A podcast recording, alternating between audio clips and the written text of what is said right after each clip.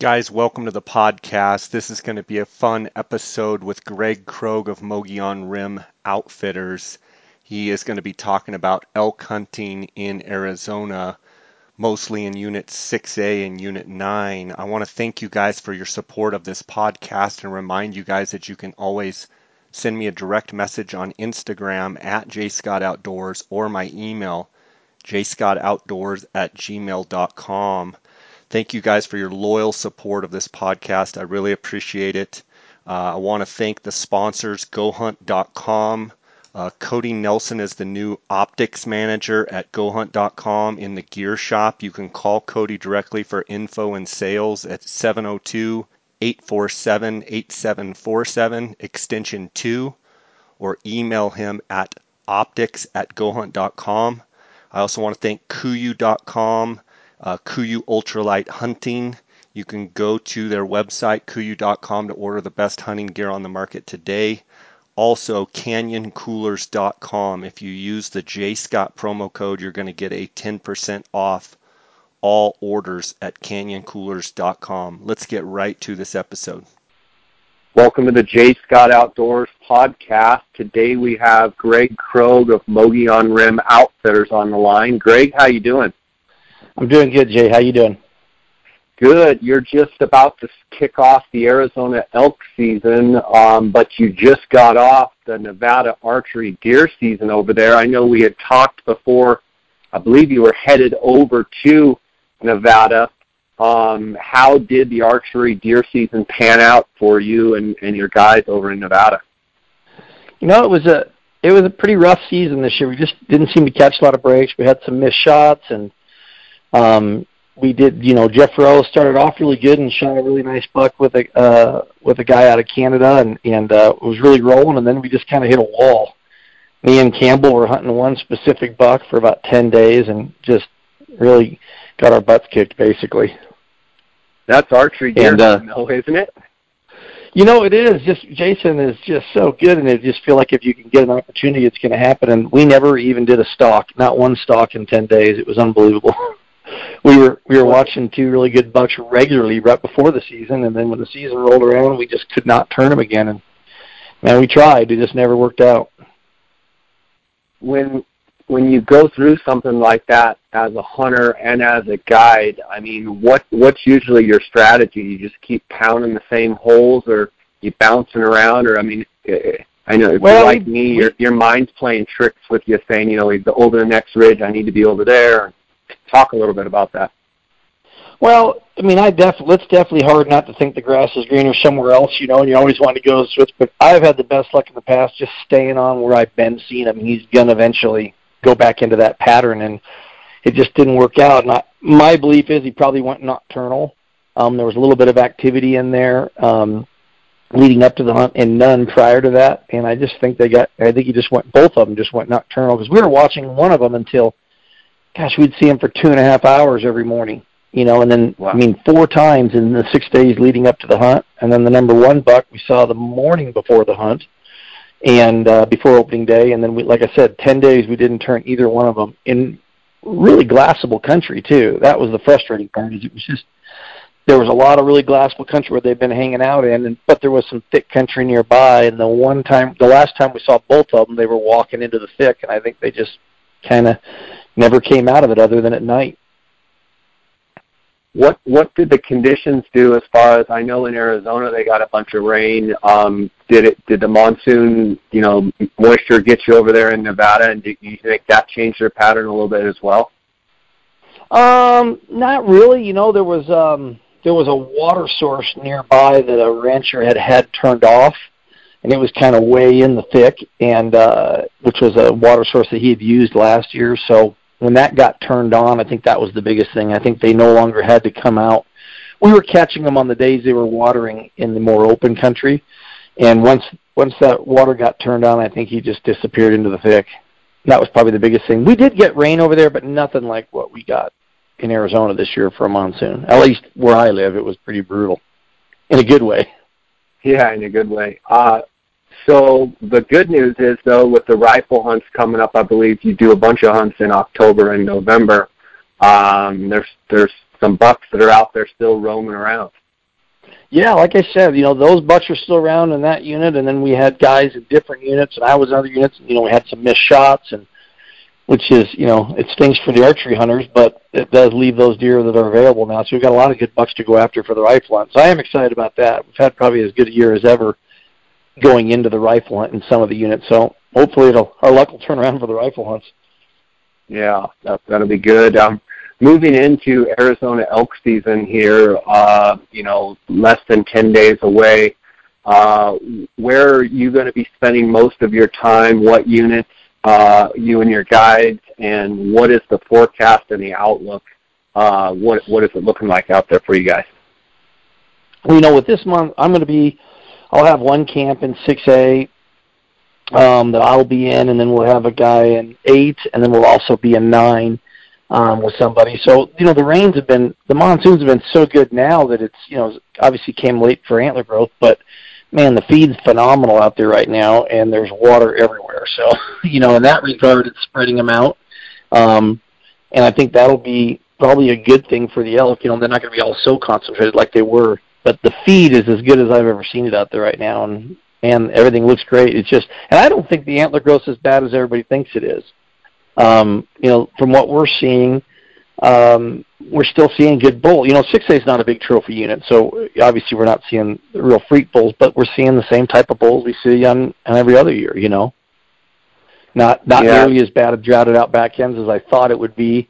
Um, and I know that uh, even in some of the other units, I, I think like units like nine and I mean they're probably 20 points down. It sounds like you know from from what we've seen and what everybody else has seen, but that still means there's still, you know, there's still some big bulls out there. When you talk about widespread moisture, monsoonal moisture, um, how do you, as an outfitter, as a guide, uh, you know, as a hunter, how do you, uh, how does your strategy change, so to speak, if it was dry and maybe the elk were more congregated? Talk a little bit about you know, the elk spreading out and what that means to the listeners that have elk tags in their pocket? Well, they're just going to be whenever we have it like this, and there's this much feed and this much water. They're really spread out. They don't even have. There's a lot of feed in the trees, um, like this year, so they don't necessarily have to be out in the big meadows. They can stay in the thicker stuff and still get tons of feed because of all the rain. So what it's going to do to us is you know, obviously you're not going to be as dependent. There's a lot more water. There's water standing in all the canyons right now, and, and you don't necessarily have to hit water holes. Although I certainly wouldn't back away from them because, you know, as you know, it's a water hole is kind of like a social gathering. Even if there's water in other places, they still go to those water holes. And so, but I think to find the elk this year, we're going to have to do a lot more. You know, maybe at night going out and calling and trying to get them located, and you know, just because I think they are going to be a lot more spread out. So I think that whenever that happens and they're in that thicker stuff and you can't glass them to get on them and go after them. We just do a lot more going out, you know, late at night and calling and getting them located and then coming back in the morning to those spots. Yeah, I mean, to me, when it's um, mo- you know moisture widespread throughout the unit, it's kind of a double-edged sword because sometimes they're a little bit harder to find. But you could also say that if they're spread out, you know, you potentially have people spread out hunting all over instead of in the same pockets uh, that's number one. Number two, don't you think, you know, it, when they get real congregated, it seems like they really get to rutting and breaking antlers when they're spread out a little bit more. Uh, it seems like as a hunter, you can you can kind of move around and kind of have more isolated groups to just kind of hunt and enjoy. Would you agree with that? Hundred percent, yeah. Because you know, like I remember, was it two years ago when we went into the season? It was pretty dry monsoon. It was know, there was a particular part of 6A where there were just groups with, I mean, literally over 100 elk, you know, 100, 150 elk in one group with 15, 20 bulls running around, and and that does get them redded up. And and I think when they spread out like this, like from what we've been seeing, they're just pretty much everywhere. You know, they're really spread out. So it would seem like it would be a lot less. I hadn't thought of it that way, but it would seem like it'd be a lot less competition, which then would mean less breakage. Yeah, in units, Greg, like 6A, um, you know, obviously there's a huge difference between Unit 9 and 6A from a, just a people running around standpoint. Um, you know, how do you handle, you know, I think there's six or 700 ta- tags or whatever there is uh, in 6A. It's a big unit, but how do you handle more of that pressure? Are there any certain little um, tricks that you use or things that you do that are different, say, than you would in nine or other units? You know, even it, it sounds crazy because there's. I don't think it's much different. In fact, the times I sometimes think nine seems like it's more crazy when I'm over there because you know how it is on those real trophy tags. You got much bigger camps, more people helping. Um, it just seems like there's people everywhere when I go to nine. And in six A, it's a little bit different. You know, yeah, there are a lot of tags, but it doesn't seem to be as hardcore. You know, it, you don't have the hard hardcore hunters. It seems like in that unit, if that makes sense. It's a lot of guys that are up there with a. I mean, they have they're elk hunting, but they're not taking it super seriously. They're not getting away from the roads. So we just try to get away from the roads, and usually when we do that, we get away from the people. When you talk about widespread moisture um, and great feed, do you anticipate, you know, a really good rut? Um, are you hearing from your guides? Are the bulls already bugling? What what's going on as far as the bugling report? Um, they're definitely already starting, you know, and uh, not so much. I'm, we're talking about Arizona. Nevada was a little bit late this year, but they're getting going now. And as far as Arizona goes, they're def. I think when they're healthy like that and feeling good, it just it always seems like it's a better year. You know, you've been on those dry drought years where it seems like the rut's not even there. You know, when we don't get that monsoon, and so I think it'll be a really good rut, and um, it seems to be starting right about on schedule. That's good stuff. Um, and I think have, it'll help. I think. Oh, sorry. Go ahead. Yeah, I was going to say, do you have any tips um, for guys out there with tags in their pocket, uh, you know, looking at either the archery elk season or, you know, early rifle or muzzleloader season, you know, staring us right in the face out there? Well, you know, if you're not seeing elk in your normal places, you know, uh, like I said, in years past, especially in 6A, you can go to certain spots where it's real glassable and you can always get into them. And on years like this, when there's tons of feed, they kind of get more in the junipers and in there. And when that happens, if you're not finding them glass, and just get out there and, I mean, lots of things. You can either uh, go around at night and call and get them located that way, but but don't rely solely on glassing because when they're in the thicker stuff, the glassing is a lot harder. You you do a lot of um, a lot of your focus of your hunts, whether it's the mule deer or the elk. You, you're a big glasser. Um, what do you look for? You know, not just 6A, but in units in Arizona specifically as a glasser. If you're if you're focusing on, you know, want to glass these elk up, what are some things that you look for? They just, I, I try to find glassing knobs that I can look at the most possible country and then use those big binoculars that we always talk about, you know, and the more ground you're going to cover, the more elk you're going to find. I, I try to look at stuff that's, I try to focus on stuff that has really big looks and also places that I can keep eyes on the elk you know, once I find them, you know, not so thick that you see them for two seconds and then they're in a canyon, you lose sight of them, you know. So I try to pick yeah. places that I can have a huge look that you can see, you know, as much country as you possibly can from that ha- that's a little bit more open when I'm looking for that. So that way, when we do find them, we can keep eyes on them. Once you do find them, say you find a you know a group and you've watched them go into the trees, do you a lot of times stay back on that knob that might be you know three miles away or do you try and then pick other knobs that you know they're probably going to feed out in the trees and you're going to cut the distance in half or what's usually your strategy from that standpoint yeah i use the farther looks when we're trying to get them located and once you and you know it is once you get on a certain bull usually he might he might get on the really big look so we can look at all the elk in the area and then once we decide what bull we're going after, and if he's typically in one corner, for example, of the area, then we'll go pick a knob closer so that we're a lot closer in better position when we want to go after him. When uh, compared to mule deer hunting, when you're glassing for elk, say off these big knobs, um, is your timing different as far as actual eyes in the binoculars and you know the the, the, the quickness of panning and what have you? Talk a little bit about how it might change from elk to mule deer or or mule deer to elk? Yeah, we talk about it all the time. The elk, the the deer, the mule deer, it's so much more meticulous on the glassing. You got to go so much slower. You probably can't cover. I mean, probably four times less country in, in an hour looking for mule than an elk. And these elk, especially when it's just green like this, and they look like big yellow school buses out there. You can you can get away with panning and glassing a lot faster on the elk. And when you're up on these knobs, um, these big looks, um, you know, how much time do you spend, you know, say sitting and then you have, you know, pick up and move to the other side of, you know, I assume you're up on like a cone knob. How much are you rotating around, say, within an hour? Are you just basically moving you know, within an hour, have you covered basically 360? Yeah, I would say yeah with elk for sure. I just keep moving as it like like in an afternoon. I'll start off and look at one side, and it doesn't take that long to you know on the elk to kind of scan it over, and then I just pop over to the other side instead of just staring, at, you know, waiting for me to get up and start moving out of the trees. So I'll move a lot more on elk around in glass a lot quicker and move around the knob versus deer. You know, deer, I'll, I just it just takes a lot longer.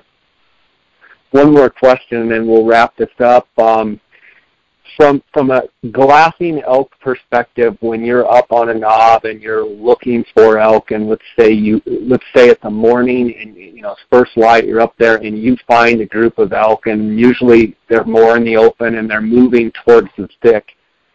At that point in time, are you immediately with your hunter trying to get in position there, or do you typically say, okay, we we know where our bull is, we have a good idea where he's going to come out, and then strategize for an afternoon play, or do you get aggressive and dive right in the trees, um, you know, that morning? You know, that's a great question because, in like for example, in places we hunt in 6A, there's certain parts of the unit. My guys will give me a hard time. My younger guys, they want to go after everything. There's certain parts of the unit where like you know, if we can pick up a bull and he's going into this group of trees, it just seems like every time the elk are in that particular spot, they always get up early, whether it's maybe hotter, or lower, that kind of slope, and they'll always hit water. So, you know, like there's one particular spot where we hunt where I swear if the bulls are anywhere within a mile of that tank, they're going to hit it before dark. And they always hit it with the, a good wind direction for us. So on those, we'll leave them alone. Then we have other parts from the same knob where you'll see them say, um, off that knob to the east, and I don't think we've ever killed a bull over there in the afternoons. They they just seem to stay in the canyon. So on those type of spots, we try to really go after them, you know, and be really aggressive because we don't feel like we're messing anything up for the evening. Whereas the ones that are out there on that one end, we just leave them alone and go and sit the water that evening. If there's a if the bull one of the bulls we're trying to kill is out there, we almost never stalk them in that particular spot. But looking off the knob the other direction, we never wait for the evening because there's so many different waters on that side, and the wind just doesn't seem to ever be right on any of them. So on those, we'll kind of be more aggressive and take off after them right away. I like to. It doesn't bother me being a little late in the mornings. It just you know, even when we get on them right away, we never start calling until they're really close to their you know beds. I don't start calling until we're right on top. You know, until everything's slowed down, and it just seems like when you get on them in the dark or you know pre you know right when it's dawn and you start calling it, it seems like they move away and you can call for yeah. hours and before you know it you've gone six, seven miles and you'll just keep pushing them away. So what we try to do, if it allows and they're calling, or we can keep, you know, tabs on them, I won't call at all and just keep staying with them, staying with them until they're until they're in that area where the you know the cows will start to bed, and then the bull has no choice but to come in because he's not going to be able to get his cows up, and that's when we've had our best luck. That's a really good tip. I think that that's super important, and I think a lot of people don't realize that you know at first light they're usually moving from those congregation areas kind of to the bedding area, and while that gives good places to you know maybe ambush them out in that broken country, from a calling standpoint, they're usually headed away from you. Um, from what I hear you saying, you like them to slow down in the trees, and then you can actually you know get in there tight and work those actual bulls. Yeah, I would I would say twenty to one. I have better luck calling them in their beds or right you know right in that area in their bedding area versus it just seems like it. I mean, every once in a while you get that bull that's so hot he turns around and comes in, but for every time that happens, there's another 20 times where you just run them into the next county, follow them and call them, you know. So I I like to wait until they get in their bedding areas, and a lot of people don't. A lot of people think you should stay out of their bedding areas, but uh, that's where we've had our best luck is when they get into that. Because once those cows start laying down, and moving where he can't, then then he just has no choice but to come back and protect them. Yeah, to, you sure. know, I just think they come in so much more aggressive that way. Are you? Um, I know we've talked about long range glassing a lot, and you've used the Docter 40s, and you've used the Kowas, and you've used the Swarovski BTX. Um, is there one that you're leaning uh, towards this season that you you know you like better or that you're using right now, and why? You know, the the two big ones that I use are the uh, I use the BTXs, the BTX 95s, and I also still use my Docter 40s, the, the the fixed 40 wide angles. And it just depends on the look. It's if I'm uh, I have neck issues, you know, I, I think we've talked about before, and I really like the angled eyepiece for that. So much better on my nerves and my neck. Um, and and the BTXs are lighter. Um, I still like the Docters for longer looks because they're a little bit more powerful. You know, they're a 40 power and um, and a bigger field of view. So, but I, you know, I probably I would say I 80% of the time I use the the BTXs, and then about 20% of the time I, I use those Docter 40s. And also by rotating them, it, it help, actually helps my neck. You know, going back and forth, so you're not constantly in the same position. You know, for weeks and weeks at a time. Yeah, Good stuff. Well, Greg, I really appreciate you coming on and sharing with us. Uh, look forward to seeing you guys' the success here coming up on the Arizona elk season, and um, those bucks. Uh, those bucks are in trouble over there in Nevada on the October and November hunts. I know it, and you guys always mop them up pretty darn good in those rifle hunts. So, um, good luck with that, and um, knock them down on the Arizona elk season for sure. All right. Thank you very much. I appreciate it. All right, buddy. God bless. Take care.